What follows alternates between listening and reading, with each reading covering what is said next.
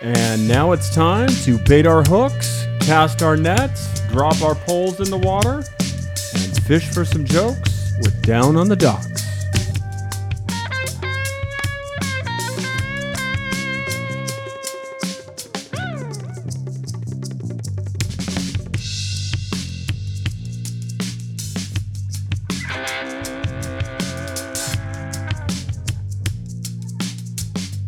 Well, well, well. Welcome to episode 12 of Down on the Docks. Uh, my name's Chris Neff. I'm joined by always, as my good friend and comedian, uh, Dustin Torres, ready to go as my uh, good friend. That's my good friend. as my good friend Hey, and I'm, comedian. I'm- I'm going as Dustin. It's Halloween. and Dude, he's and- acting as you're, Dustin gonna, of you. you're gonna scalp yourself, huh? And of right. course, uh, getting in there with the quick zingers that don't make any sense, Dave Sarah. Hello. Guys, are you ready for a special Halloween episode? Boo. I am. Yeah, we. We might bust out As the Dustin. effects. Oh, Are we gonna bust them out? Maybe we'll see. Yeah, so we we thought we'd get a little festive. Um, so on that note, we decided to cover a documentary uh, called Killer Legends. Ooh. Yeah. So this was directed by a guy named Joshua Zeman. Did you guys ever see Cropsy? Yeah, He was Uh, a pervert. Yeah. Cropsy. No. Oh, wasn't he? Oh, crop the Cropsy. You don't know about the Cropsy? No. So there was this. He made this film in I want to say 2009, 2011 called Cropsy, and it was about a Staten Island boogeyman that had killed five people, and everybody thought it was just an urban legend, but it turns out it was true. Which is low for Staten Island. Staten Island. You're already. I'm- I'm already scared, dude. anyway, this guy got convicted of kidnapping two young children and, you know, was connected to this inmate asylum. So it has all the great elements of a great horror story. So this is uh, another film he made. Um, Staten Island. They're gonna feed me spaghetti to death. Ooh. Anywho, um, this this film is called Killer Legends. Now, if you want to watch it, you can watch it on Amazon free uh, with Tubi ads. So, Okay. you know, you- I think it's like four different ads. so what's Tubi now? Well, you all should of a Just Just go sudden? out and try Dude. to get some pussy. There's a lot of different channels, Dave. This one's called Tubi. You've never heard of the expression Netflix and get your dick sucked? you don't know. Tubi and sleep. Dave, All right, so here's what we're going to be in for. We're, this this film is going to break down four urban legends, okay, and attempt to prove if they're real and what their origin story is, if any. So the prologue, uh, we open on the director's narration, and I'm going to probably go in and out of his voice a little bit just to distinguish it. Sure. He says, "Every town has its legend." He sounds like Ray Liotta a little bit. Dude, all your all your impressions sound the same. every right. No, town they has its don't. legend. three three levels of he, No, makes- these- he, he sounds like Ray Liotta a little bit. So he says, every town has its legends. Every neighborhood has its boogeyman. I always knew I wanted to be a gangster. Um, one, a killer with a hook for a hand. Two, the drifter who snatches children. And three, the witch who lives in the woods. So Joshua mentions that, again, he grew up on Staten Island where he first learned about the cropsy, uh, who was supposedly an escaped mental patient who lived in vacant buildings in the woods and snatched children off the streets. Most people from Staten Island. Pretty much. Uh, of course, body snatchers. of course, this urban legend did in fact turn out to be true when five local children went missing. So, with Cropsy, Joshua discovered a much darker history uh, with the mental institution was, and was inspired to investigate more with this film called Killer Legends. So, j- the beginning of the film, Joshua returns to his old stomping grounds in Staten Island, where the murders took place in these like blown out buildings, graffiti everywhere. And this time he's joined by his sidekick and reporter, Rachel Mills. So she's going to join him on these adventures. They're going to go to many different cities tracking down these urban legends. Now, Joshua believes that all urban legends begin with some sort of truth behind them. I guess, yeah, of course, that makes a little bit of sense, right? Nobody just pulls a, uh, an urban legend out of their ass. Yeah. Joshua does. Yeah. Well, I mean, some of them I'm sure are pulled out of people's asses. There's been a few. okay, maybe you're right. I mean, come on. Okay. Mothman. Come on. Mothman prophecies? No, that came from a true source. Yeah. Slender Man? Is that one? of- Slender Man. Okay, Slender th- Man's that- got to be bullshit. Skinwalker Ranch. I like that. Chu- Chupacabra. You know, Chupacabra. No, we had them in Cabra. Texas. They're real. yeah. Sounds like something you want to order at a taco truck. Let me get the chupacabra. Anyway, no, you're thinking of chicharrones. The fried Chicharrones. skins. Yeah. Chicharrón. So anyway, Joshua speculates that we create our own legends, legends because the truth is more terrifying. So over black, we we, we read a title and it says, "Not everyone comes to Lover's Lane to hook up." Yeah, some of us were single. We need a place to go jerk off in the bushes. That's what I was thinking. Like, Uh, like, yeah, it's like, yeah. Oh, mama.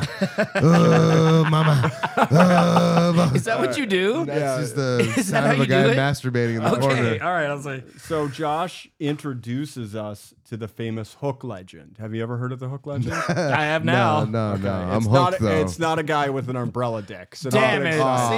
See, All right. As legend goes, a young couple is parked at a lover's lane in the middle of a heavy petting session when they he- hear a report on the radio that a crazed man with a hook for a hand has escaped from the local insane asylum. why, why the fuck did he have a hook in the first place, and why they allow him to have the hook there and when he left is what I want to think. Like, yeah, the hook does seem like a Yeah. very in- Yeah, exactly. inferior Hey, that guy's got a hook on him. kind of a. It's only for self defense, but then you should just have a. Yeah. You a want to see a sword. wrench on the end of that I hand. mean, it's something like I need that. this yeah, hook. wrench would be a great idea, actually. Anyway, so the frightened girl immediately demands that the boyfriend drive him home. Her, Yeah. her And- home. And leaves him with blue balls because think about it. Like, hey, I know you're all hot and bothered. Well, it's better than hooking balls. I guess. Hooking balls like beanie weenies. So finally, he gets home and drops her off. And when he turns around to the other side of the car, he finds the missing hook Oh. dangling from Oh, naturally, the, they- the car, and it's been ripped out of the guy's no, socket. so he's got a double You never heard this story? double ripped arm. So No, first he loses. no, no, no, no. He does doesn't have two double. No, no, wrists. but I'm What are you saying, talking about no, but, double like, arms? You lose your hand. Yeah. And then you lose the hook hand Correct. attached to the. okay, so he got fucked twice. I get it. Yeah, yeah. All He right. lost Yeah. his The point h- is, hand. you never heard this story when you're growing up. I mean, I used to hear it all no, the no, time. not Okay. specifically. All right. So, well, here's the thing. We meet a f- American folklore enthusiast by the name of Stephen Winnick. Not a weirdo at all. No.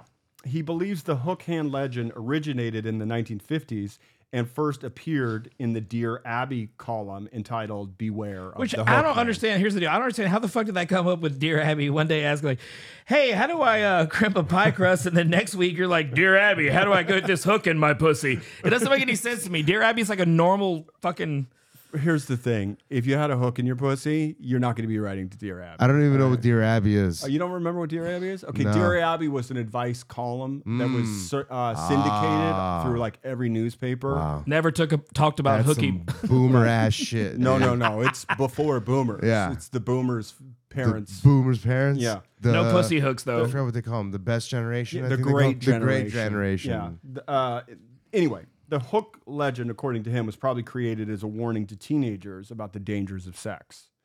So the thing is, in Texarkana in 1946, for a group of teenagers, this doesn't wasn't just a Here we go. cautionary tale. so, in the spring of that year, a masked man known as the Phantom attacked four couples and killed five people. Shit. The So attack no, wait, that's true then. this Yes. is the, this is where they Okay. think the origin story Oh, comes from. shit. So the attacks were also cyclical in nature on evenings with a full moon.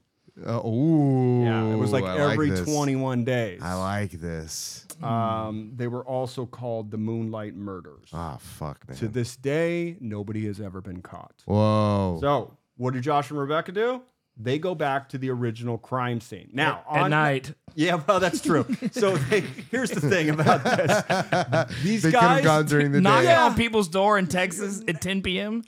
yeah, we'll get to that. The point is, they always do shit at night. Yeah. Okay, it's kind of Scooby Dooing. Yeah. All right. yeah, He's yeah. Scooby Doo. So on March 24th, 1946, the first victims were Polly Ann Moore, 17, and Richard L. Griffin, 29, who were found in Griffin's car, shot in the back of the heads with Ah. a 38 caliber revolver while parked at Pretty big Robbers age Lane. difference, if you Yeah. ask me. I mean, like statutory rate, maybe Wait, wait, what were the ages? 17 to 29. Yeah, but Oh, back, back yeah. then, age of consent was like nine.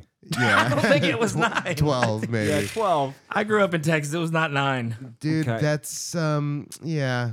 You know, it's a, it's definitely the '60s and '50s, probably. This is the 40s, bro. '40s. Wow. Even okay. Even Great better. generation. Yeah, right after the Mm-hmm. war. So, anyway, according to evidence, Polly Ann Moore was raped outside of the car and then put back in the car and then shot. That makes shit. sense. Yeah. Oh, Yeah. So they meet and interview a local historian and author named James Presley, who wrote A Town in Terror. Now, according to him, at the time, the term serial killer wasn't used. We obviously know that. It wasn't even used when Bundy was killing people. Um, but cops were unaware of the, the concept of serial killers. Uh, so he leads them to an ex suspect by the name of Yul Swinney, who was an ex con at the time. Now, according to testimony, Yule and his bride, a prostitute named Peggy, Okay. Every Yeah. time, dude. had been arrested at the time for stealing cars. Peggy confessed that Yule was in fact the Phantom Killer, but refused to sign a confession. I thought you couldn't if you're if you were married to someone, right? You couldn't testify against your husband. except if you're a hooker, they don't That's right. Yeah. count. Fuck you. Yeah. It was a hooker's testimony. Hookers aren't real wives. Well, you don't. You're not compelled. You're not hooker with the compelled heart to of gold. Yeah. so anyway, Testify against them. the local judge sent Swinney away for life for habitual habitual car thievery, even though no physical evidence ever connected him to the crimes. now, one month prior, um, Jimmy Hollis, age 24, and Mary Jean Larray, age 19, they were attacked on a secluded lovers lane as well. They got lucky though and survived after another car scared the Phantom Killer away. It could have been a jacker, dude. This is why my grandpa stopped jacking off at fucking Lover's Lane. He tells he's like, Dustin, do not do it there. Anyway, according to police reports, the Phantom Killer he wore a bag over his face like a Mm. potato sack, cool. Scary. with the only thing were uh, holes cut out for his eyes. Sure. So not even his mouth was like had Yeah. a hole. Well, how in did it. he eat pussy? If, Dude, he wasn't a pussy eating killer. I'm just all saying, right? if you don't have a mouth, yeah, I get all it. right, I get Yeah, it. I'm just saying, Don't have dude. to explain it. okay, I got it. you understand what I mean? anyway, the whole thing is this. During this, he assaulted Mary Jean with the barrel of his gun. Okay. So it's due to the nature of this attack and the sexual assault with the barrel of the gun that leads Stephen Winnick to believe this is possibly the origin of the man with a hook for a hand story. So the man with a hook for a hand story. Interesting. Yeah. Yeah. Was that a was that a gun or a hook in your pussy? What was that? Oh, the the hook for a hand story has been seen in many movies. You probably remember of them. Uh, uh, I know what you did last summer. Yeah. Urban Legend. Oh, now that yeah, you remember hook, the one with Robin Williams. yeah, Was that just- Peter Pan. Candyman. Candyman. Oh, there you are, Peter. was that what is that? That's from Hook. Oh, who says it? The little kid is like s- looking, like he's like pushing his face, like s- trying to find the child in Got him. it. Got and it. Like s- you know, Well, anyway, eyewitness reports um, say there was a man wearing a potato sack over his head with the eyes cut out. Not a pussy eater. just like I'd explained. and this was later displayed in the 1976 cult classic film. It was a B movie. I even looked it up. The budget was four hundred thousand dollars. Hmm. The to- uh, the movie was called "The Town That Dreaded Sundown," directed by Charles B. Pierce, starring who? Ben Johnson, great actor, Ah. and Don Wells from Gilligan's Island fame. sick. Yeah, it's a great film. if Which you've one never is he in seen it- Gilligan's Island? No, no, no. Don- she Don Wells was a woman. Oh, She okay. was fucking. It's a gender friendly Marianne. name. Marianne, huh? Marianne. The hot Fuck one, yeah. Yeah. Yeah. Good So, have you guys doge. ever seen The Town That Dreaded Sunset? No. Oh. So So you Gilligan's didn't listen Island. to me this week when I said, "Hey guys, can you couldn't do it, watch dude. I don't know The what to Town tell That you, man. Dreaded Sundown"? I did my best, man. So this movie is amazing. Uh, for those that want to watch it, you can watch it uh, with Screen Picks. Um, I think it's like a free week trial. Cancel it anyway. I watched it. I loved it. It's kind of made in a faux documentary style, but it's a very, very well done movie. So the Phantom's likeness was also used in the Friday the Thirteenth Part Two movie. Um, so Josh and Rebecca meet up with um, another local researcher by the name of Casey Roberts. Um, so he saw the film when he was seven. He got addicted to, you know, the Phantom case. And uh, he takes them to a location of a home that was used in the film where Virgil Starks was murdered uh, by two gunshots, shot through the window, and his wife Katie was shot in the face on May 3rd, 1946. I'd be a little worried about going to that house with some old man I just met. It's like, Well, they hey, I'm went- a local. They went in the daytime now. Oh yeah, because they normally do their business at night. Yeah. So Casey believes the real Phantom Killer might have been a man that actually committed suicide and claimed to be the Phantom Killer in his suicide letter. Um, so this clue leads Josh and Rebecca to the local library to pull out the old microfiche. Um, Oh from- my god! It was I so remember hard. using that one time in my whole life. To jack off. Gotta find a 1980s pinup. No, but uh, yeah, one time in my life l- used a microfiche. Yeah. It's you feel just like a- you were sleuthing. Yeah, it- and it just reminds me of um, Back to the Future. Mm. They use microfiche in back I to think the future. so. I think it must I be think in that's two. why. I think maybe in two. Yeah, because I never I've seen one a hundred thousand times and I don't remember. Might be in two. microfiche. In my Seen opinion, two's the microfiche best one. 100,000 I've never times. seen two, by the way. That's the craziest thing in the world to say. 'Cause they uh, already knew being about your it. Age. Because the future. Yeah, You already knew about it. No, but three I can understand. Three I was saw three. you just never seen I two's never the saw best two. one, dude. We're No, gonna- it's not. We're gonna get we're gonna we're gonna have a No, slum, it's we're not. gonna have a slumber party and watch it one night. yeah, you're No, not it's sleeping not. over here ever. Oh, shit. so let's keep going. So they pull out the microfiche from the old Texarkana Gazette, and they learn that the name the Phantom Killer was most likely pulled from a movie title that was playing at the same co- time called The Phantom Speaks. You imagine how hard it would be to jack off to microfiche. Just, just be honest, Were you, guys. we're going back to this? pretty easy, actually, if you yeah, find- because yeah, if you're in find- the Yeah, library, because that one time you were there, you did. it. you're like, pretty- trust me, I know. just say it's pretty easy. Like you just you set it and forget it. You just Yeah.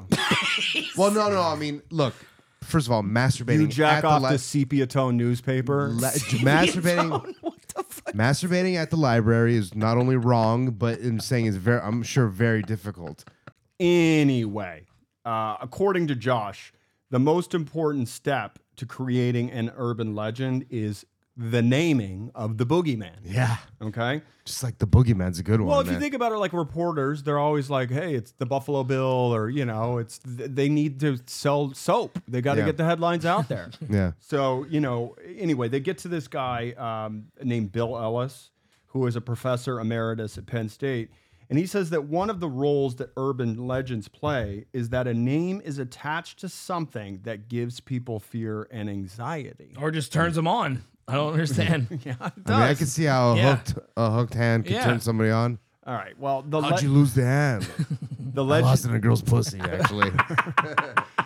the legend grew stronger every year as the movie, The Town That Dreaded Sundown, was screened every year. you could laugh. in Texarkana's Spring Lake Park. It was where a location where one of the murders went down. So it's an annual event Yeah. held every October. Sick. Yeah. I'm down. It is a little sick. yeah, right. It's like- If you That's think cool. about it. Yeah. Well, Josh, uh, Joshua and Rebecca, they meet up with Robbie Patterson. He's the director of Texarkana Parks and Rec. And according to him, because of the history, they like having the screening where one of the murders took place. They have received complaints because some people don't think it's right, and some of the related family members that are still alive in town kind of object to Yeah, it. it's tasteless. I, I can all admit. I'll admit it's a little tasteless. do they have any other mass murder festivals, or is it just that one? And he also says police were concerned that it might give someone else the idea to commit copycat Sure. murders. Yeah. So ironically, hold I'm on. thinking sorry. about it. so ironically, they, there there was a film crew in town shooting a movie, a remake of the town that dreaded sunset, or, Okay. uh, the town that dreaded sundown. And the pitch of the movie is somebody goes to the screening festival and is inspired Oh, to start the God. murders. So now they're inspiring people to be Right. So inspired. they tell Robbie this, and he goes, "Well, that's the first time I've heard of it. Oh God. must Thanks be to you, there's a life. mass murder festival. it must be life imitating art." Yeah. So, anyway, so Josh and Rebecca um, review the final victims. Betty Jo Booker, uh, who was a 15 year old saxophonist for the local high school band, and her friend Paul Martin, who was 16 at the time. at the original scene of the crime. And of course, they It's go. a fancy way of saying like she plays in the band. She's a 15 year old saxophonist. Saxophonist, yeah. For the ba- for the school. the point is, they go do this slow thing at night. Yes. For a fact. Always. Okay. Sure. Anyway, Always at night. Paul was shot four times. Jesus Christ. Now, Beck, Betty Joe Booker's body was found two miles away. She was shot twice, once in the face and once in the midsection. Knock, knock, knock. Have you heard of the pussy hook? wait, hold on. Okay, so so so the original murders happened when, 1946. and then these At night. Now these these like this festival and stuff like No, that. no, no. This is the original murders I'm talking about. Okay. There was a group, there were multiple sets. They don't happen at every festival. right. That- We're not in festival time. Okay, okay. We're in the 40s. Got it. So, anyway, they're out there in the dark, and Josh and Rebecca are like, they have actual crime scene photos. And they're like, oh, look, that's the tree that, that Oh, she shit. was found at. Yeah. You know, and, uh, you know, Joshua, he has a like a, a heartfelt moment and he says, I feel bad that we're never going to be able to find out who killed her. Yeah. And Rebecca also walks into a spider web and it's really scary Oh, It is, it no. is. I hope Netflix buys this. because it was at night. Yeah. Okay, so here's the thing. In the original film version of The Town That Dreaded Sundown, the writers chose to change her from a saxophonist to a trombone player. Wow. Wah, wah, Wah, wah. now, this was changed. She she wants that spit valve. Okay, here's the thing. The reason they did this was to make the killing more exotic. So, in s- what they did is the killer in the movie, he took a knife and he attached it to the end of the trombone. Imagine if it was a and then- tuba. Uh, Yeah. like, so he even would a different fucking movie altogether. he would he'd blow into it and then it would oh, it would like the knife would go and hit her. Oh God. Yeah. Dave, like you've seen that so many That's times. hilarious. Damn it. So, They're like, yeah, they they zhuzhed it up for effect. Mm-hmm. yeah, Let's they're make her a trombonist. Yeah. And so like somebody thought about that in a scene. They're like, no, no, no. So we'll do. We're gonna, we're gonna change it to a trombonist. Yeah. So that we can have the knife scene. I think it's a trombone player. Is it? can you be a trombonist? It's a 15 year old Rusty- yeah, I'm trombonist. rusty- I'm a rusty trombonist. Yeah. Wah, wah, Wah. So anyway, their investigation also leads them to a man named Mark Bloodsoe. He's a former probation officer. He's obsessed with the case. He actually refers to himself as the phantom expert. oh, Now, he has his own theory who the killer is. Bledsoe believes it is indeed Yul Swinney. Remember him? He was married to Yes. a prostitute hooker. how can I forget that name? Prostitute hooker. Peggy. Yeah, sorry, Peggy. So anyway, Did she have one leg? Uh, a hook for a leg? no, Oh, all right. no, but he tracked Yule down in a nursing home in 1994. He has this on videotape. So he pops in the I can see videotape. that. Okay. Keep in mind, this guy is like 90. He's in a wheelchair. He's had a stroke and he can barely talk. And Bledsoe asks him if the claim that his prostitute wife made was true and uh, if they were at the park that night. He claims his prostitute wife, Peggy, was lying at the time. That hooker would say anything. She'd say anything to get out of a jam. so, so Swinney also says, I hope they catch him someday. So Bledsoe then asks if he's innocent. And before he can respond, this nurse passes by the hallway and says, Hey, we're just checking on your all videotaping thing. And did you get a release? And the camera just cuts out. That's it. No way. Yeah. Yeah. Hilarious. So it's a total cliffhanger for Joshua and Rebecca, and they're like, "We were so close." Yeah. So, anywho, Well, you- like you think? I mean, also you you could say that maybe not all of these people were killed by the same person. Maybe they And was that old hooker dead? Did they say they anything didn't about that? uh, they didn't That's what I tell us wondered. where Peggy ended up. oh, Peggy. So here's the thing: um, they decide to do more uh, uh, sightseeing. So they go to the tree in the middle of the park um, where she was killed by the trombone. Well, if you believe the movie's Sure. version.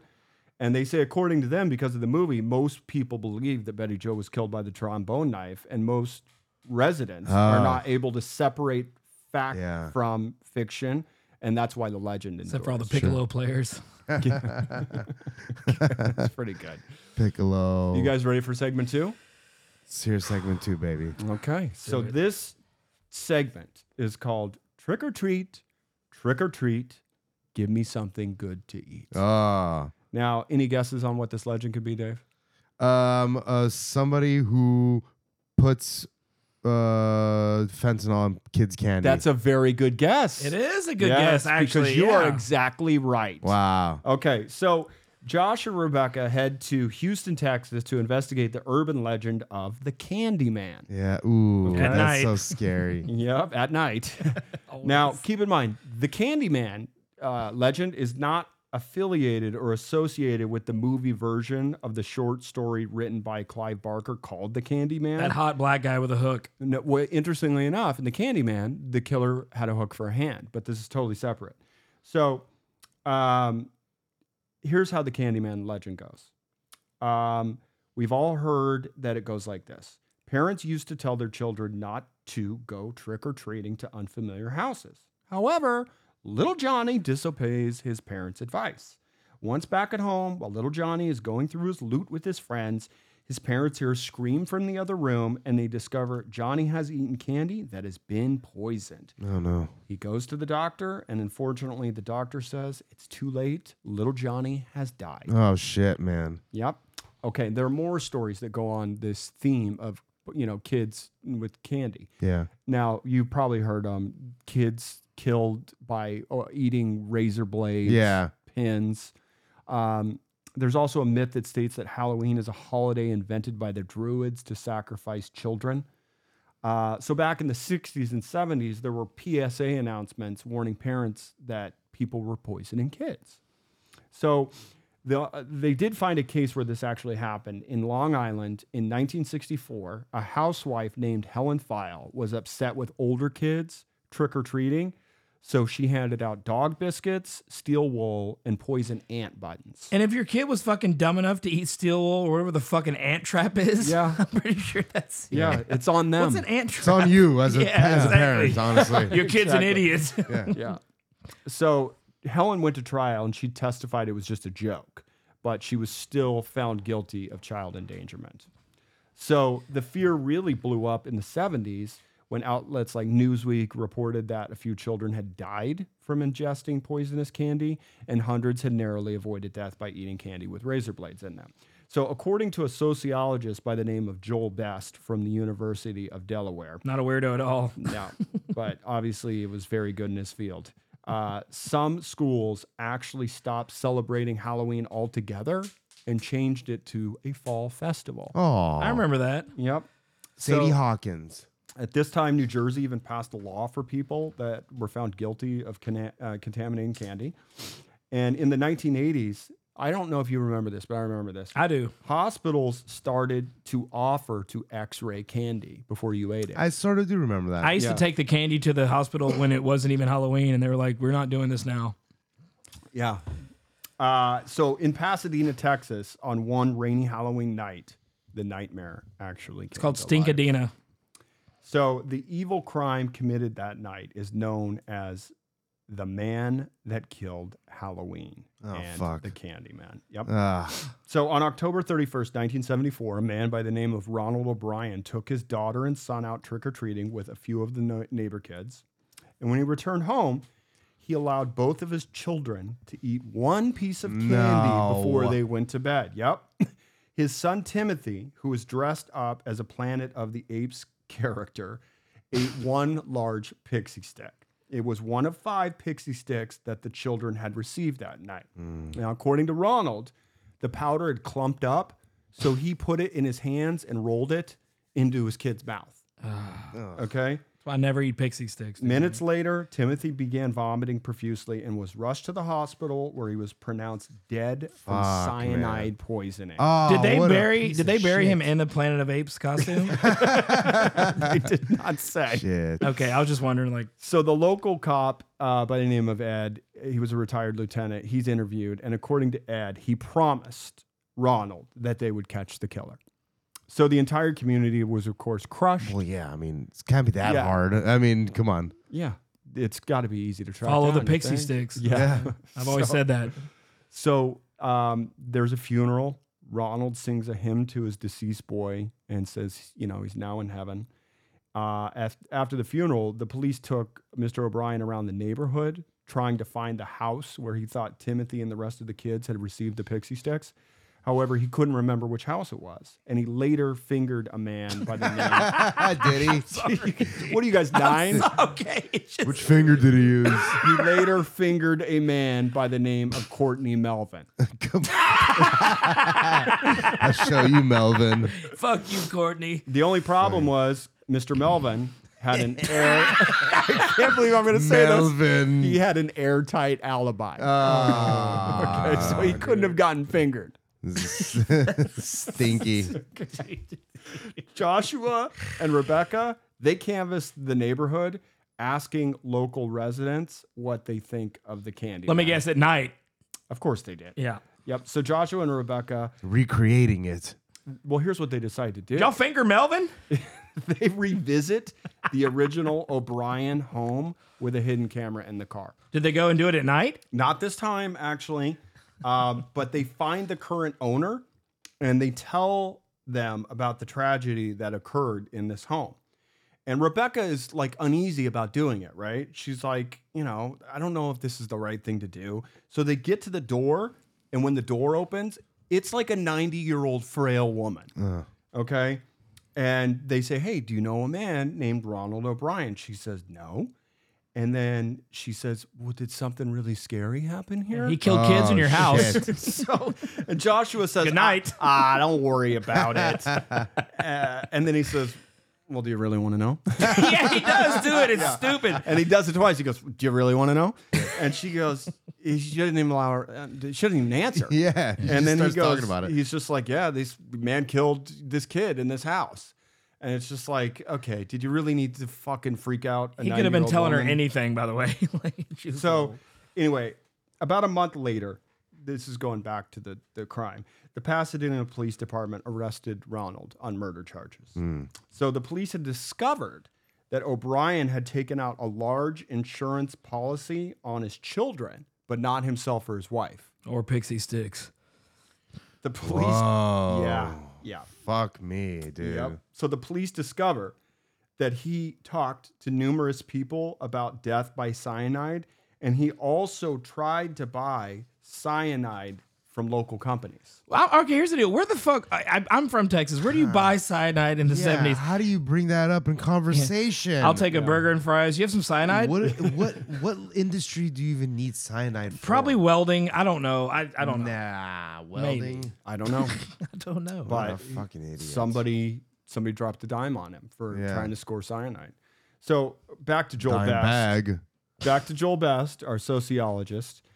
He says children dying from candy poisoning is largely a myth. According to him, he's never ever been able to find any child that died died due to poisoning. Except for the documentary that he was in. Right. it's like, yeah, it's like It's like just watch this documentary. Yeah. We, we we found one, buddy. hey, man, uh, it's right Well, there. Yeah, but it wasn't like it was some. That was like the family member who killed him. It wasn't like No, the- he's saying he's never found a, a, a case of anybody. Mm. Yeah, okay, Yeah, I see what but you're yeah, saying. yeah, yeah. Okay. It's not like foreign. It's not like Yeah. you went trick or treating and got you know. Right. But his theory is this he says that the kids have made this myth larger because they've actually put the razor blades and the pin in the candy after getting home and then showing it to their parents and their parents being freaked out. we used to do that, you know. Yeah, I think I, pro- we probably all did it. Um, so they interview a former assistant district attorney, Mike Hinton. Now, he's the guy that prosecuted the case. He's still a little bitter.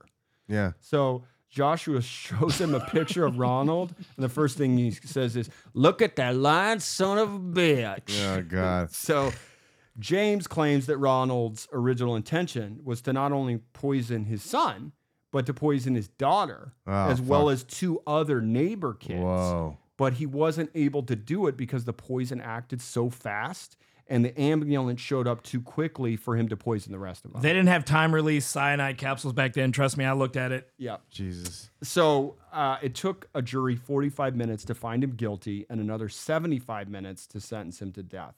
Now, check this out. Ironically, he was sentenced to die on Halloween Oh God. in 1966, Mm-hmm. exactly two years after the murder. Did he get to dress up? That's what I was always like. did he- Did you dress up as an ape Yeah, in his, I in was his like, wait, son's yeah. honor? an homage. Yeah. Charlton Heston. Yeah. God damn it, you damn dirty ape. Uh, But you're so damn ugly. but you're so damn. anyway, Mike Hinton shares an old interview that he's got of Ronald with Joshua and Rebecca, where O'Brien claims he's innocent and has no physical guilt and is not worried about where he's going when he dies. Hinton jumps in and says, You're going straight to hell, buddy. So this guy's still, I mean, this guy is, you know what he's like? He's like the guy from True Detective. I mean, he, this shit's haunted him. Yeah. It's fucked him up. So at the time, the state, the death penalty was in a state of flux in Texas. So it was debated in the Supreme Court. It was ultimately upheld, and he was executed. So w- um, they show the people that are like out in front of like the prison in Huntsville, and one of them holds a sign with a syringe that says "Kill him in vain." Creative, Yeah. creative, very creative on that one. I gotta How do tell you him. spell Like, there we vein, go. though? V E I N. They went the right way. So um, Donahue gets involved, and he um, Phil sits down with him and says, "Now you're accused of ruining Halloween for everyone." Why the fuck they let him out for Donahue is what I was wondering. No, no, no. It's He like- didn't go out on location. Oh, I was like, what the fuck? Like, hey, you gotta- Donahue you gotta- went to him. you gotta do the Donahue show. yeah. So Donahue says, "Well, that's just a matter of opinion." So Yeah. he was given twice the amount uh, recommended of lethal injection because he weighed 250 pounds Okay. and he was executed in March of 1984. Now, this is a huge deal at the time. People had Candyman death parties, Oh, like yeah. bars were doing promotions, Yeah. you know, like bucket of beer discount for the Candyman. Uh, the, people actually celebrated Halloween in March of that year. Did they dress up? They didn't say. Honorary pixie sticks, you know, like Yeah, Can you imagine going as a Yeah. pixie stick? yeah. Snort this. Uh, according to Bill Ellis, uh, professor emeritus at Penn State, what Ronald did is he used the urban legend as an alibi to try and get away with the murder by essentially taking a well known scary story and making it true. Um, then Bill says, Personally, I couldn't have done it. No, no shit. like, what the- personally, I, I'm, you know, I just couldn't do that, Obviously, man. Yeah, you couldn't kill your own child. Yeah, Oh, Sure. dude. It'd be so hard to kill my daughter. So Donahue, uh, Donahue's interview with O'Brien, Phil asks him, Ronald, is it true that the inmates around here refer to you as the Candyman? And his response is this. That's it. Just a grin. Just a grin. Just a creepy. Yeah, dude, it's creepy bad. grin. Yeah, it's Creepy not, little yeah, grin. it's Yeah. bad. So Did he ever get paid out on his insurance claim? no, I don't think I so. don't think uh, so. huh? so on the way out of town, Joshua and Rebecca swing by his grave to check it out. At night, Uh, no daytime this time. okay. Yeah. God damn it! Does tombstone say Candyman? No, it says the Candyman. oh, the on his Candyman. Okay. tombstone. it's like- Okay. Pretty scary, huh? Spooky. You ready for part three? Let's hear it. Okay. Part three is titled When a Stranger Calls. Oh boy. Yep. Nice. So, stra- uh, part three essentially Will begins. this have anything to do with a phone? Dave's a detective. wow, Dave, you're on it today. Gumshoe. Oh. Ah, non baked Dave coming through. yeah, right. All right. So part three begins with a clip, uh, mini clips actually, from the horror classics Halloween uh, from 1978, uh, House of the Devil from 2009. And you probably know the trope. The babysitter is watching TV when she gets a mysterious phone call from Mm-hmm. Yep. a stranger after putting the kids to bed. Sure. You've seen this in Scream. Scream. Yeah. When a stranger calls, uh, Urban Legend, uh, Black Christmas. um, so you all know the, pretty much the story, right? Uh, you know, Was Black Christmas the one with Chris Rock? See, that's why. Was that a was that a Medea? I didn't say I don't anything, know. so Was that a don't- Medea? yeah. A Medea it movie? was probably uh, a Medea. movie. Yeah, Medea's A Black Med- Christmas. Medea. Medea. Women be shopping. Big Mama's Black Christmas. okay. So anyway, an unknown caller reaches out to the babysitter and tells her to check on the children, and the babysitter hangs up. She thinks it's a prank. Uh, the caller calls again, and the babysitter hangs up. And at this point, she's terrified. I'm she- terrified, She's dude. got to call the police. Yeah. So she calls the police, and um, you know they said we're tracking the situation. Phone rings again, Yeah. and this time you think it's going to be the killer, Oh. but it's the police. But and they say, "Babysitter, the phone call is coming from inside the house. Holy it's a shit. Black Christmas. Is that what it's? Cause that's scary. I, I just got the chills. yeah, right so now. at this exact moment, the babysitter notices somebody walking down the stairs. oh fuck, Yeah. dude, so anyway, carrying a little baby. now Joshua and Rebecca, they're stunned to realize that there weren't any cases on record of this ever happening. They they went all the way back to the 1950s to find one. So they introduce us to the case of a 13-year-old babysitter, Jeanette Crispin from Columbia, Missouri. Now in this picture, she to it's weird. She looked like she was 30. yeah, that's yeah. d- Yeah. Okay, dude, she said she was like back in the day. I'm like, you're clearly 40. Yeah, but she was 13. So we're introduced to her best friend at the time, who was also a babysitter by the name of Carol Haley Holt. Now, the story goes in March of 1950, um, Jeanette was babysitting for a local family. And according to her, uh, she was also, this is Carol speaking, she was also babysitting down the street.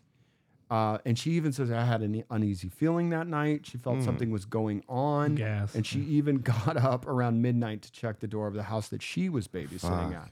Now, the next morning, she's at home and she gets a, a phone call. Her mom takes a call and they find out that Jeanette has been murdered. Oh fuck. Mm.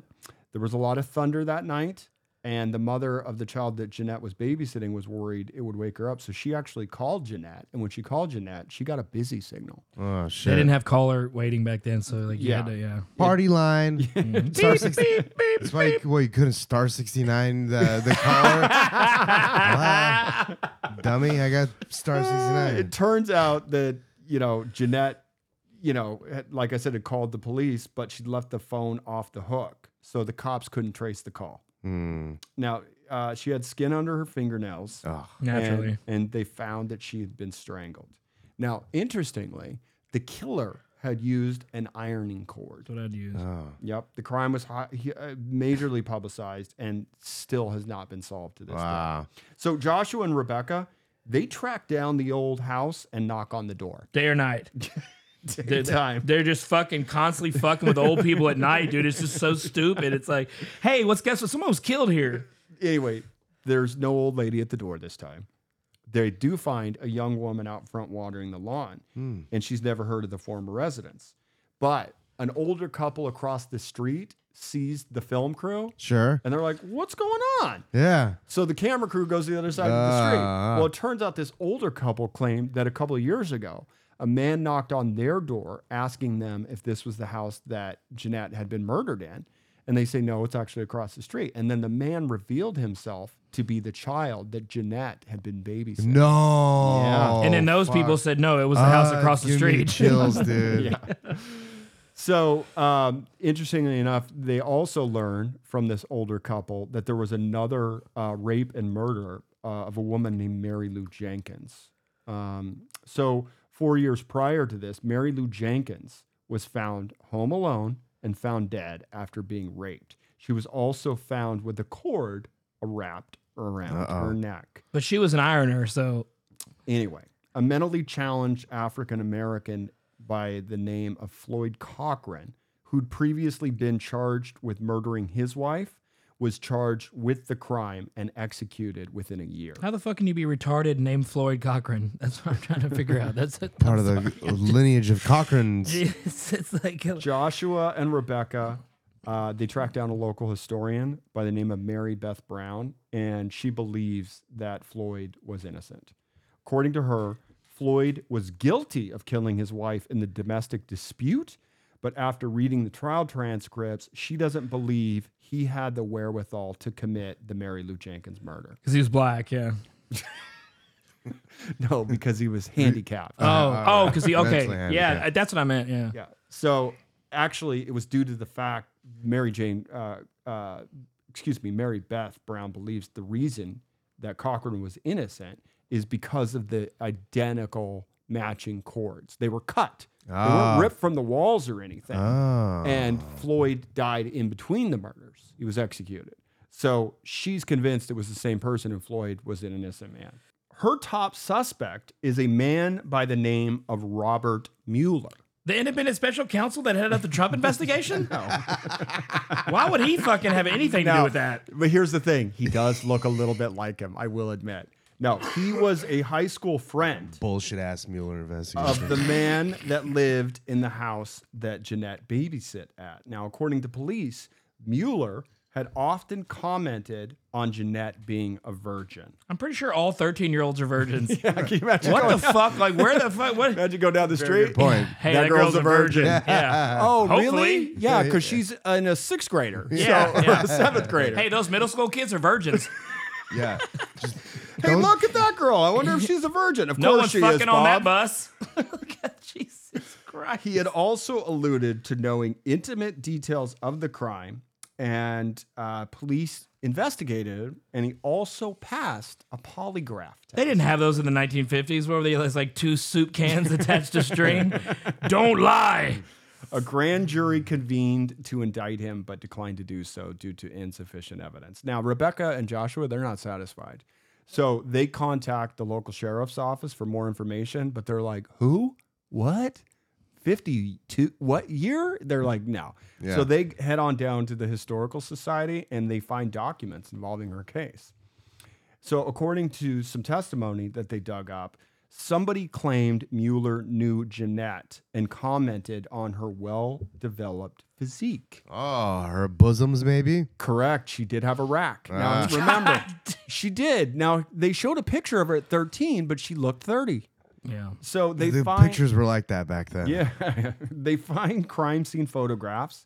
This is very gr- uh, gory what they find. Ugh. Jeanette's on the ground. She's got the cord wrapped around her neck, and they surmise it had to have been an inside job because they think the intruder intruder broke the window, and the glass hadn't disturbed anything on the piano. Well, that was quick. Yeah. Yeah, they just wrapped Case it up. closed. Yeah. Yeah. All right. Nothing weird happened here.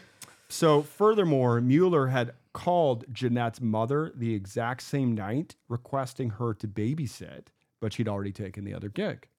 So, they interview another local historian by the name of Joan Sorrells, who believes there were other rapes connected to these crimes. According to Joan and newspaper articles, there was another woman who was raped a couple blocks away while she was babysitting, and the rapist wore a mask. She also claimed that Robert Mueller was interested in the theater and made masks as well. So, a black man by the name of Jake Bradford was charged on the rapes in 1949 and confessed. No black man named Jake Bradford. She believes he was innocent too because it's the South. And according to her, at her 1951 graduation, when she went to football games, the band played Dixie and they all sang along to it. So Joshua says, What's that mean? And she gives this face like, You dumb fuck. Yeah. You know, she's like, Dixie's a Confederate song. Yeah. So once again, Joshua and Rebecca, they head out to a secluder's levered lane called Henson Creek. At night. Bingo. According to them, people have told them this is where all the rapes go down. Y'all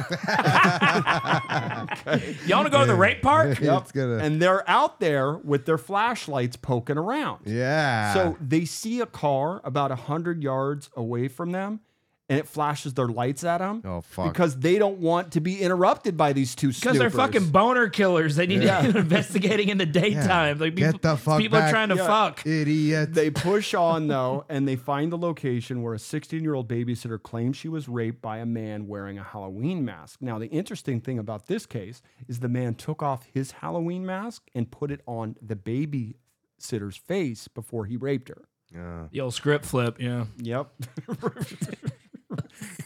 so, remember our old professor and folklore expert, Stephen Winnick? Oh yeah. yeah. So he brings up a very good point and mentions that the act of babysitting, by definition, doesn't change or affect your chances of getting murdered. That's true. However, he does believe all of the victims in these killings and rapes were most likely known by the killer to be babysitting on those particular nights. Wow. So to try and get to the bottom of everything, Joshua and Rebecca they uh, they interview a criminal profiler out of Kansas City. He's a German national by the name of Peter Brandt to determine if Robert Mueller was the murderer and the rapist. He says all signs point to Mueller. He's- His theory is because Jeanette was instructed by the owner of the house how to use the shotgun in case anybody came to the house, And the, the shotgun was on the other side of the house where the window was broken. So his theory is the intruder smashed the window on the far side of the house to draw her there. Then he went around and grabbed the shotgun. Wow. And he only could have done that Smart. if he had known the house intimately. And he did because he was friends with the owner of the house. He also points out that the rapes ended when Mueller left town. Now, they counter and say, well, don't forget, 500,000 American men also left town to go join the Korean War. So they don't really get too much except that the gun is connected on the other side of the house. Now, Professor Emeritus of Penn State, Bill Ellis, points out in truth, there aren't very many cases of babysitters being killed, but there is a huge number of cases of babysitters killing children. Ah, that's even worse. Yeah, that's what I'm scared of. I don't give a shit about Ah, babysitting. I've but, heard. like, I've had. I've heard a couple stories about child. what, like child in your hometown? No, no, no. Like child in the microwave Oh, from okay. the babysitter I've heard- kind of shit. I've heard Oh, a couple stories. That's fucking crazy. All right, well, that ends. Baby caskets are kind of cute though. They that- are small. That ends part three. Are you guys ready for your final urban legend? Let's hear it. I'm, I'm ready. This one's called Why So Serious? Oh, Oh God. wow, he did it. Yep. So Joshua and Rebecca head off to Chicago in the 1980s. Because they're time travelers. Kind of. Um, they're just using literary license to tell Oh, I their story. thought it was. Yeah. Back so in the day. It's time to delve into a time of innocence lost and innocence lost to clowns. Okay. In the old days, clowns were thought of as innocent. Oh fuck, we're and getting to happy. the clowns. Yeah, Ah. I know. They saved it for last for a reason. So, in the old days, clowns were thought of as innocent and happy characters, the kind you would see at a circus. Well, before modern times, clowns as we know them, they were actually court jesters, okay? And they were considered mischievous tricksters, and they had special status which allowed them to mock kings and queens in court, nobility. So their function in society was to entertain, but they also had a mean streak. But what is it of clowns of today that led them to something evil? Well, according to Joshua, many associate this transformation when clowns came out of the big top and into morning television. Are you talking about Pee Wee Herman's Big Top? Yeah, pretty close. So, you know, in the 50s, they had all those clown shows when the TV began in the 50s. So they were like, you know, morning entertainment for children. Okay. So Joshua and Rebecca focus on a number of incidences when clowns began approaching students near schools and playgrounds. Now, apparently, the epicenter of these clown sightings is the city of Chicago, but nobody can remember when it started. So they often used balloons or candy to lure the gullible I ones. would have used the. I would have used the horn. Yeah, or the nose. Yeah, the red nose. That's Yeah. like In a the- big van. That's what I like. But Well, we're going to get to the Vance. According Oh, to Joshua, boy. if you ask anyone that's seen them, you saw them driving a white van first and then a face painted white behind the wheel, aka the killer clowns. Oh, no. And the only thing they wanted was to kidnap kids just like us. you mean us? Yeah, us, us. Us, us. Yeah, okay. us. Uh, yeah. Joshua and Rebecca, they find a clown abduction site in Chicago from 20,000 or 2008. Well, apparently the clown was just God, from hanging out- 2008. Yeah. Jesus. This was the site where a clown was just hanging out in a playground with balloons. Now, Oh, no God. adults actually saw the clown, but many What? children came forward. A lot of thirteen-year-old virgins. That's f- creepy. All these kids told their parents about the mysterious clown. And as they're standing there having this conversation on the corner, a man comes out of nowhere and says, Hey, y'all making a documentary? It's just, which it's got to be Oh, him my because God. it's Yes. yeah, he's turning to the scene of the crime. It's got to Yep, be him. That's what I He's thought a too. creep too. Yeah. Yep. So he's got tons to talk. He's flapping his gums. They ask, you know, him if the locals believe it happened. He says, Yes, it definitely happened because people told him, told him from the neighborhood. Yeah, and he did it. yeah. He was like, Oh, I it was- happened. He was like, I was here I for was- two or three I was- weeks. I I'll tell you there. exactly what happened. Yep. yeah. so they keep going through the streets interviewing more, you know, people and they're like, "Yeah, it definitely happened, but we never saw anybody." And at this time, they bring in an author by the name of Joe Derwin, who wrote a book called The Trickster. Now, Joe is an in-depth discusser of chlorophobia, which is It's a no laughing matter. right. Do you know what chlorophobia is? the fear of clowns. Correct. Correct. According to Joshua and Rebecca, there was an outbreak of these clowns in the Chicago area in 1991. Apparently, many of the sightings came from a, uh, a very uh, dilapidated uh, project. Um, the projects, what is the word I'm looking for? Project home. Projects. Yeah. The Yeah. hood. I don't Yeah, know. it- it called Cabrini Green. So it's one of the most notorious slums in Chicago. It- It was also the filming location for the movie Candyman. Don't say it two more times. So at this point, they also highlight the famous clown in the storm drain scene from It. Ah, shit. Yeah. They also track down the location from the infamous Homie the Clown sightings. Now, I hadn't heard of this before. I feel like I've heard of Homie the Clown. Of course you have. It was Living Color, dude. Oh yeah, Homie don't play that's that. Right, home. So there was That's a series right. of Homie the Clown sightings. Oh fuck. So they interview a local reporter named Isaiah Thompson who covered the Homie the Clown sightings. He doesn't really have much to add except he says the Homie the Clown sightings um, they were precursors to earlier clown sightings in Chicago in 1981. Which I found to be impossible because the Wayne brothers, there's no way they could have been the locations at the sighting because they were in Los Angeles Yeah. doing in living color. Yeah, Exactly. So they realized the clowns they were doing that. They were behind the newsstand all that time. Exactly. The Wayne's brothers. but they're trying to get to the bottom. they were working for the pops behind the newsstand. I don't get the joke. The Wayans Wayne's, brothers. Wayne's brothers show. That's what their job was. Oh, the ma- wow. magazine stand. Got it. Got it. So they're trying to get to the origin of this whole thing. So um, they they surmise it couldn't have been from Poltergeist because there was a very famous scene in Poltergeist where the son is on the bed and the clown comes and strangles him. Oh fuck. But they were like, but they were like, they were before that. And then they're like, it couldn't have been it because Stephen King wrote that in 86 and it was released in 1990. So then they do big, deep dives and they find that clowns had actually appeared as early as uh, 67 in the state of California, uh, 1980 in New Jersey, Boston, Providence. Wasn't there Gacy? Wasn't John Will Wayne you Gacy? just wait? sorry, I mean, uh, You- just yeah. say- sorry, sorry. Um, there were s- Phoenix sightings in 85, Galveston, Texas, 92, Washington and Maryland, 1991. It wasn't just a U.S. phenomenon because there were sightings in Scotland as well. No, now, additional clowns were spotted in Latin America, Mexico, and Central America through the mid 90s. So, according to Thompson, the most intriguing part of the mystery is how the clown spreading started as there was no internet back then. So um, the interesting thing is, it's clowns. It's never witches. It's never zombies or vampires. It was just killer clowns. Yeah. So this was back in the days when missing kids began showing up on milk cartons. Uh-huh. in, You know, early '80s. the good old days, yeah. Yep. It was also the time when Gacy was discovered to be the most prolific serial killer of all time. Yeah. Gacy murdered 33 men between 72 and 78. The goat. Yeah. a lot of people do not know that Gacy also dressed as a clown that went by the name of Pogo. Yeah. Yep. But Gacy never dressed as a clown to lure his victims. ah. He wore the clown outfit to be the big head honcho in the neighborhood. That was his whole gig, you know. gig. Interesting. So Joshua and Rebecca, they meet up with Bob Egan, the guy that prosecuted Gacy, along with Cook County Detective Jason Moran at the address of the old Gacy home, which has since been razed and a new home's been built.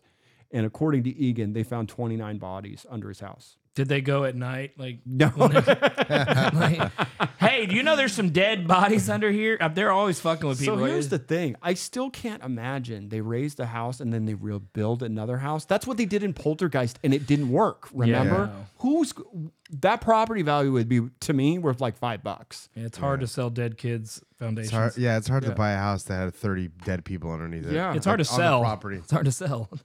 Um We Well- got a really good deal on it. according to Detective Moore, and so a few people died. according to Detective Moore, Pogo the clown was an extremely creepy clown. Yeah. This was Shocker. this was most likely due to the fact that He had Po- one on his hand, a shocker on his hand.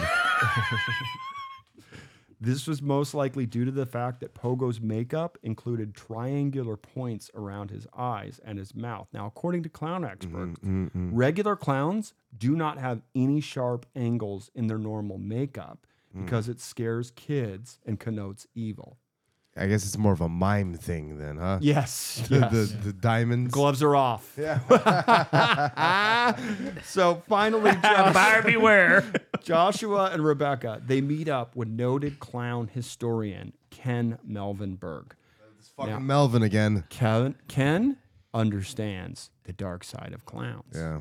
So he gets dressed up as a clown, and then he takes Joshua and Rebecca for a ride in a van. At night. No, no. Sorry, that's just what they always do. Like, He was in the daytime, but here's what's weird. As soon as he gets in the van, Ken sees a kid biking down the sidewalk, and he says, Game on, my friend. Oh God. Then he honks the horn at the kid Cock-a-doodle-doo. and laughs. Oh fuck. Like a that never clown? worked for me, dude. I Did he laugh like a clown though? No, just real creepy like. So, according to Ken, Chicago is unique in that it is the home to all the major clown stories, clown history, and clown mythology like no other city. And it all dates back to the 1890s when the Columbian Exposition brought clowns to the city just to entertain people. That's why I hate Colombians. Fast forward to 1950, Bob Bell, he was the man that starred as the original Bozo the Clown. Um, he claims that the Bozo the Clown stat, set is still at WGN and it's haunted. I want to go. Honestly, Why to not? see it. Why not? now, according to Ken, the real clown panic happened after Gacy was caught. And people like him are, that are a little sadistic makes it that much more interesting for people that are afraid of clowns. He says this as he pulls up to a stop sign wearing the clown mask, and these people are looking over from a car, and then he just gives them a creepy wave. Oh God, just like a weird. So he's really leaning into his Yeah. dark side as a clown. And of course, people are like looking and he's occasionally honking at them. Now, Ken explains that the ultimate spot to see in Chicago regarding clown lore is a place called Shulman's Rest His house. underneath his house. yeah, let's go. Now, this place is a monument to a circus clown group of people in a cemetery. So, the cemetery is the final resting place of clowns and circus performers that died in one of the worst train wrecks in American history. Holy shit! Like a Barnum Bla- Bailey's. Yeah, pretty Oh. Dun, close. dun, dun, dun, dun, dun, So dun, dun, on dun. June 22nd, 1918, a train conductor fell asleep at the wheel and collided into an idle sleeping car housing the performers of the Hagenbach Wallace Circus. Many were killed on impact, but those that didn't per- that didn't perished in a fire. 86 performers were Holy shit. killed and many were unable to be identified. They were all buried in a mass grave called Shulman's Rest. Now, one of the surviving clowns, he lost his entire family. His name was Joe Coyle. He lost two kids and his wife. He was previously a jovial clown, and then he turned to dressing in rags and played a sad clown. for the Could they rest not of his life. identify him because they were dressed up like clowns? No, they were burned. to the oh, crisp. okay. That's they're burnt. Okay. Bur- oh, burned to a crisp. Yeah, not. I Yeah. thought they were dressed up. I want to So- make sure that's what you said. Rebecca and Josh go to the cemetery and discover many unmarked graves. Midnight. Yeah, they did. They went at night. Joshua exclaims, Maybe it all started in Chicago with the deaths of these clowns. Maybe all it takes is a little tragedy to unlock the dark places in our mind. One thing is for certain there's no going back to the innocent clown. The scales have been tipped, and the evidence proves it. Clowns can do scary things, Doing they it can good. even become killers. Mm-hmm. So, lastly, they highlight the Aurora, Colorado, July 20th, 2012 incident where James Holmes dressed up as the Joker and showed up to a screening of The Dark Knight Rises and killed 12 people and wounded 70 more. Remember, that? I do remember Yeah, that. The guy that looked like Sideshow Bob? Mm-hmm. Liberated him. Yeah. Yeah. Mm-hmm. Liberated him. What's that? According to Joshua, the killer clown lurks inside of all of us. Bill Ellis, professor emeritus, agrees. We are really kind of a parliament of personalities. The killer clown is one of our personalities, it is part of us. And therefore, we have to be very careful not to let the killer clown out, except in a safe way, Yeah. except in a Yeah. playful way. Yeah, That's yeah. how I do it. Yeah. Yep. So Joshua bookends the final narration here and says, Peel back the layers of any campfire tale, and you understand the inherent truth that despite our need to believe in an evil, in a darker force, it just isn't true.